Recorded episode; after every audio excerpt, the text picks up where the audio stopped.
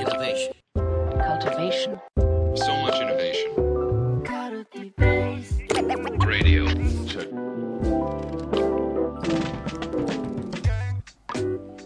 皆さん、こんにちは。タキです。えー皆さんこんにちは小田です。はい、えー今回のデザインラジオではですね、ちょっとここまで、えっ、と、何回かデザイナーのアブダクションというところをテーマにやってきたんですけれども、まあ、今回もそのアブダクションシリーズの3回目というところで、えー取り上げていきたいテーマがですね、えーデザイナーはこうなぜスケッチを描くんだろうかというところの話から始めていきたいと思っております。はい。で、あの、まあ、私も小田さんもデザイナーとして結構スケッチ描くみたいなところは、これまでいろいろやってきたんですけども、まあ、ちょっとここで、まあ、小田さん視点で言うと、ちょっとデザイナーがなぜスケッチを描くのかみたいなところをどう考えているかっていうところをまず聞いていってみたいなと思うんですがそうで。すね。はい。なんかあいかがでしょのー前回のラジオでも少しスケッチの話ちょっとだけ触れましたけど、はいなんか僕の考え方というか大学僕の大学はあの中和工大でプロダクト、まあ、をやってるってことでなんかすごくレンダリングスケッチって言って、う本当にまあその形をきれいに描くというか、まあ、車描いたりあのよくデザイナーのスニーカー描くのが好きな人とかいっぱいいるんで、もうゴリゴリこうかっこいいスケッチ描いてる人たくさんいたんですけど、まあ、もちろんそのパースがね、こうちゃんと取れていて、あの造形としての形を探るっていうところの、まあスケッチの、あの、なんていうのかな、重要性っていうのはありつつも、まあ、自分のあの指導教官の長尾先生に一度言われたのが、まあそれよりもやっぱこうサムネイルスケッチも大事だっていう話をうん。された記憶があって、だ要はかっこいい形を描こうとしてなんか描いてるだけがスケッチじゃなくて、うん。形のなんかこうパターンを探るような、そういうその可能性を探るようなスケッチも大事なんだよっていう話を、うん。いつだったかな学部生ぐらいの時だったと思うんですけど、もうはいはい。もう学部生ってなるともうやや10年前ぐらいになってきたんで、はい。ちょっと恐ろしいんですが、まあ、された記憶があって、うんうん。あちなみに、その、うん。あ、サムネイル、サムネイルスケッチっていうのはなんか普通のスケッチとどう違うんあ、そうですね。うん。あの、サム、サムネイルなので、あの、親指の爪で、あの親指ぐらいのサイズというか、まあ、要はちっちゃい、なんかこう、雑な絵みたいな、まあそういう意味合いでもあるんですけど、綺麗に描くということはあんま目的としてなくて、で、結構あの、デザイナーのアイディアスケッチって、こう、皆さんもどっかしらで目に触れたことあるんじゃないかなと思うんですけど、必ずしも上手くない人もいるんですよね。もうプロダクトデザイナー全員絵が上手いかっていうと、実はそうでもない可能性があるうんっていうところと、あと、まあ最近で言うとあの、3DCG ツールがかなり、あの、いろいろできるようになってきた分、あの、本当に綺麗な絵がそのまま手で描けなくても、まあ、物のデザインできる。あ当然、あの、かけた方がいいには越したことないんですけどね。あのーそういうところも出てきてると。で、まあ、そういう中で、やっぱこう、どちらかというと、新しい形に気がついたり、発想を広げてったりするようなスケッチっていうところで、結構こう、サムネイルスケッチみたいなことを、あのーなんていうのかな、一枚の A4 の紙に、かあの、普通だったら、まあ、A4 っていうか、デザイナーって A3 の紙使って結構スケッチ書くことが多いんですけど、えー、まあ A4 の紙とかでも全然いいんですけど、そこに1案書くんじゃなくて、なんか30案ぐらいこう書いてみるとか、なんかこう、よくメモ帳に書いたりとか、あの、してたりもするんですけど、そういうなんかこうスケッチのことをサムネイルスケッチって言いますね。うんうんなんであんまりこう綺麗に描くようなスケッチとはまたちょっと違うっていう。そうですね。綺麗に書く。うん、思いついたことをもうどんどん、とりあえず書いてみるみたいな。なんかこんな、あの、無思考で書いてもあんまり意味ないんですけど、うんうんあの、探る感じですよね。うんうんこここうしてみたらどうなるかな、みたいなことをうんうん書きながら考えるというか、はい。やっぱこう書いてみるとそこに形が現れるんで、うん。それを見てまた違う形のイメージが湧いてくるみたいなはい。のをこう連続してやるみたいな、うんそういう感じです。なるほど。はい。なんかそうですね。そういうスケッチをこうデザイナーがどんどん、なんですかね、たくさん書くっていうところは、なんかどういう、こう考え、どういうことを考えながらこう書いていくものなのかみたいなとこうろともう少し聞いてみたいなと思うんですが。あんまりなんかこうサムネイルスケッチがどうして大事なのかって話って実はそこまであのちゃんとはあの言われてなかったりするような気がするんですが、はいなんかこの前回からの引き続きでアブダクションのこととかを考えていると、要はなんかこう、いろんな新しい仮説に気がつくことができるうんんですよね。こうしてみたらどうなるんだろうかとか、そういえばここ、なんかこう、ずっとある、ある部分を丸っぽい形で書いてることに気がついて、ここをちょっともうちょっと四角くしてみたらどうなるんだろうかとか、うんうんそういうなんかこう仮説に気がつくのって、実は書かないとわからない。うん。で、ややっぱなんかこう、書くことによって見えて、新しい形の可能性というか仮説が見えてくるっていうところが多分一つの価値としてうん。サムネイルスケッチにはあって、だからその推論って話してきましたけど、新しい可能性、仮説がこう見えてくるっていうところが、まあサムネイルスケッチというか、デザイナーがこう雑に書くうん。スケッチの中には可能性としてあるんじゃないかな。あれはだから単になんかかっこいい形を考えようとしてるというか探ってる感じなんですよね。はいはい。ああでもない、こうでもうない。んうんああでもない、こうでもないってデザイナーほんとよく言いますよね。言いますよね。はいはい。ああでもない、こうでもないっていう話って、なんかこう、コロナになって減った気がするんですけど、あ、本当ですか。どう思います？どうなんだろう。私はあんまり、うーん。まあでもそこ、あれですかね、小田さんの視点で言うと、やっぱりこう、オンラインだけだとちょっと身体性が弱くなってるからみたいな、そう感じるみたいなところがありそうですか？そうですね。うんやっぱりなんか、まあ家にホワイトボードはさすがに買わなかったんですけど、ホワイトボードがボンってあるのはちょっと嫌だなと思って買わなかったんですけど、やっぱオフィスいた時とかってホワイトボードむっちゃ使ってたんですよ。うんうんうん。で、みぐりも、ちょっと今オフィスまたね、移転して、あのー本郷に実は戻ってるんですけど、はいあのーホワイトボードちょっとまたなくなっちゃったよななくなっちゃったんで悲しいんですが、もともと縦型のホワイトボード結構あったじゃないですか。はいはい。で、あれを、なんか、ある種専用して、椅子の横に置いて、こう書きながら考えるあやってたな確かにやってた気がしますね。うんでよく、なんか、デザイナーの、あの、なんだ、仕事現場とか見ると、うんうん。こうすごく、なんていうのかな、壁が印象的であることがうんうんめちゃくちゃ多い気がするんですよ。うん、確かに壁にわーってこう情報を貼り出したりとかって結構やりますよね。で、なんかそのデザイナーのその発想しやすい空間を作るみたいな、うん。まあ、そういう本とかをちょっと見てみても、うんうん。その壁を作るためになんか、あの、なんだったっけな、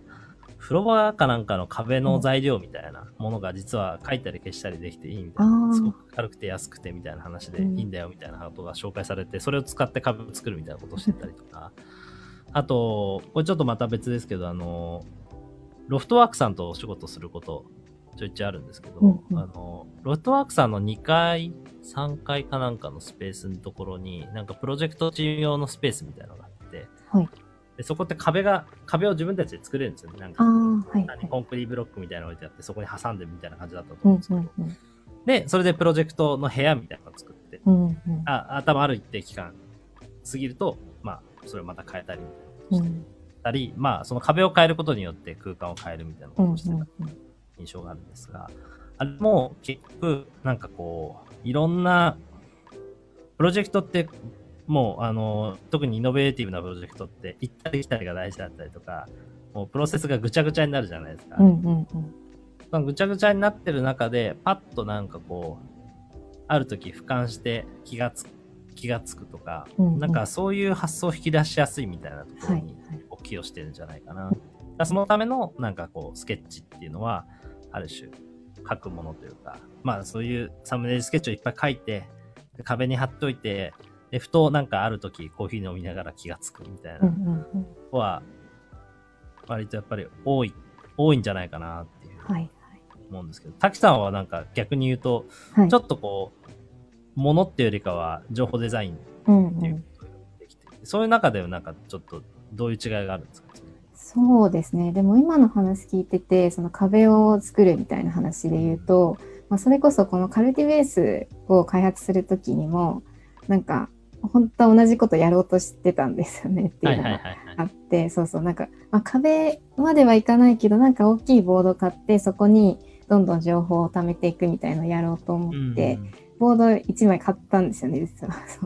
買ったんですけど、その後コロナで、こう、こんな在宅ワークになったもんだから、結局それは使わなかったんですけど、はいはいはい。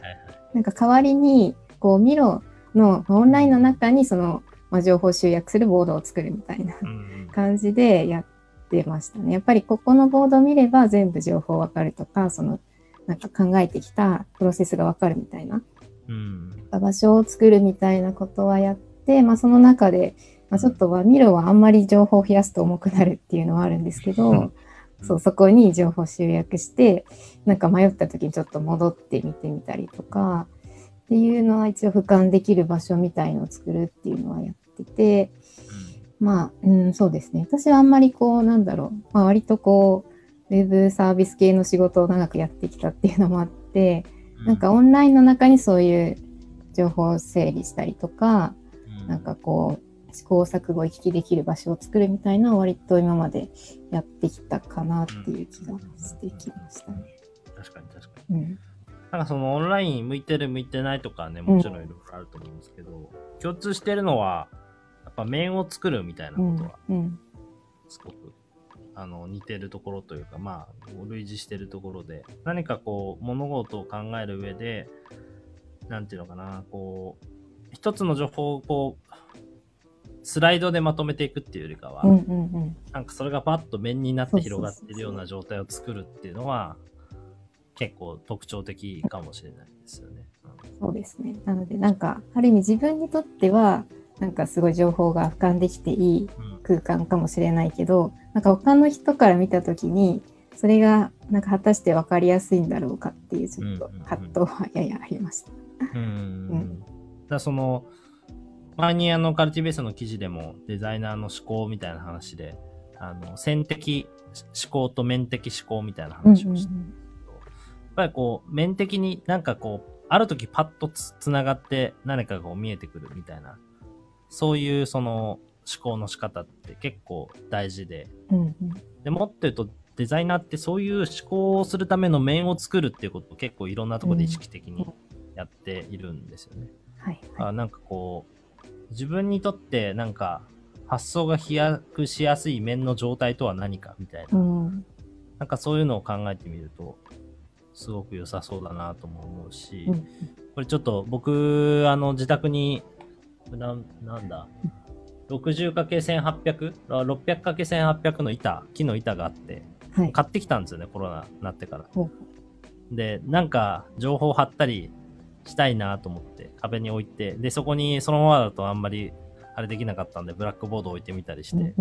やってるんですけど、実際のところまだじ実はそんなに活用しきれてなくて、はいはい。こう、自分が、一番なんか心地よくやりやすいなんかこう思考の面をどこに作るかみたいな、うんどうやって作るかみたいなことは、まあ、この環境がコロナでオフライン、オンライン変わったっていうところで、なんかこう、いろいろまた試行錯誤していかなきゃいけないのかなと思うし、うんうん意外とプロジェクトチーム立ち上げるときにも、その辺のチームでの発想するための面をどう作るか、デザインするみたいなことも結構大事かもしれない。そうですね。うんあでもこういうのって自分に何が合ってるかっていうのもなんかちょっと使ってみないとわかんないところありますよね。うんえーそうなんですよね。だから、まあ、面をどこに作るかっていうのはもちろんそうなんですけど、もう一つあるのは、その面に載せていく情報をどうやって自分が獲得するかみたいな話があって、はいはい例えば、あの、ピンタレスト好きな人とかはね、あの、画像を、あの、いろんなところで探ってってピンしていくっていうサービスでピンタレストっていうのがありますけうんど、ああいうので自分のなんかこう、イメージに近いもののアーカイブ作ってる人で、うんうんうんなんかそういうのが得意な人もいるし、今の若い人だとインスタグラムでやってるかもしれないですね。そういうの確かに。なんか、インスタグラムでいろんなこと検索して、その検索した画像のバッと見た目を集めてって、なんかこう発想してる人とかもいそうだし。うん滝さんなんかそういうのあるんですか？えー、でも最近私はちょっと自分の思考整理を Notion 上でやろうかなと思って、ああ、はいはいはい。実は作り始めていたりしますね。なるほどね。はい。なんか、そうだな。確かにな。そういう面を自分の中でどこにどうやって自分の情報の取得のしやすさと兼ね合わせて作るかうん。を、だからデザよくあのデザイン行為をデザインするみたいな話ありますけど、うんうんなんかそういうアプローチで考えてみたときに自分の癖というか、なんか自分に合ったアプローチってなんだろうっていうのをちょっと探ってみるみたいなことができると良さそうだなっ。ていうふうには思います。はい。っていうようなことを今度のあれですよね。5月にやるんですよね。はい。えっ、と、5月15日ですね。はいに、えっ、と、イベントをやる、カルティベースでやるイベントで、えっ、と、飛躍した発想はどこから来るのか、デザイナーの身体値としてのアブダクションを解明するという、はい、カルティベースのウィークリーイベントです。はい。だいぶ話したんじゃないかとかもそうですねなくはないんですけど、はい。あの、人によって違うので、みんなで考えていくみたいなことをちょっとしたいですよね。そうですね。まあちょっと、ラジオで話してきたこととかもちょっとおさらいしつつ、まあ実際、そうですね、参加者の皆さんで一緒にこう自分にとっての飛躍した発想がこう起きやすい場っていうのがどういうものかっていうのをちょっとその場でちょっと実践しつつ考えてみるみたいなところを一緒にやってみようかなと思っております。なんか、今パッと思いましたけど、多分こういう話聞くと皆さんなりになんかノートの工夫とか、うんうんうん。あのーしてる人いると思うんで、なんかその辺のね、なんか話とかも聞いてみたいですし、うんうんぜひなんか私こういう工夫してるよっていうのがあれば、あの、イベントの中でもそうですし、あのーこのラジオの感想とともにですね、ちょっとぜひツイートとかもしていただけると嬉しいなと思います。はい。なんかそういうアーカイブやってても面白そうですね。そうですね。なんかお互いのなんかみんなのどういうふうにこうやってる。るかみたいな共有するだけでも結構面白そうですね。なんか新しい活動のイメージみたいなものが湧いてきましたけど。ははいい。まあ、とはいえ、ちょっと5月に、えーイベントもやりますので、ぜひその中でも自分に合ったなんかこう思考の癖の作り方みたいなことをですね、あのぜひ一緒に探っていく場にしたいなと思いますので、あのお楽しみにしていてください。はい。はい。ということで、じゃあ、これ、ラジオでアブダクションシリーズ3回やってきましたが、はいこれで一旦最終回ですかね、アブダクションシリーズ。ですかね。まあ、あはいもしかしたら、あの、イベントやった後におまけ会があるかもしれない。そうですね、はいちょっと話足りないところあればやるかもって感じですけども。はい。また他にもね、いろんなテーマでもやっていきたいなというふうにはい思ってますんで、あのー多分、みなべさん、安西さん以外に今は僕と滝でやってますけど、はいそれ以外のメンバーも増えてくるかもしれませんが、このそうです二人でもまたいろんな話していきたいので、ぜひこんな話してほしいというテーマがあったら、はい。えーコメントいただければというふうに思います。はい。はい。では、今日はこの辺りにしておきましょうかね。はい。ということで、皆さん、アブダクションシリーズ以上になります。ありがとうございました。ありがとうございました。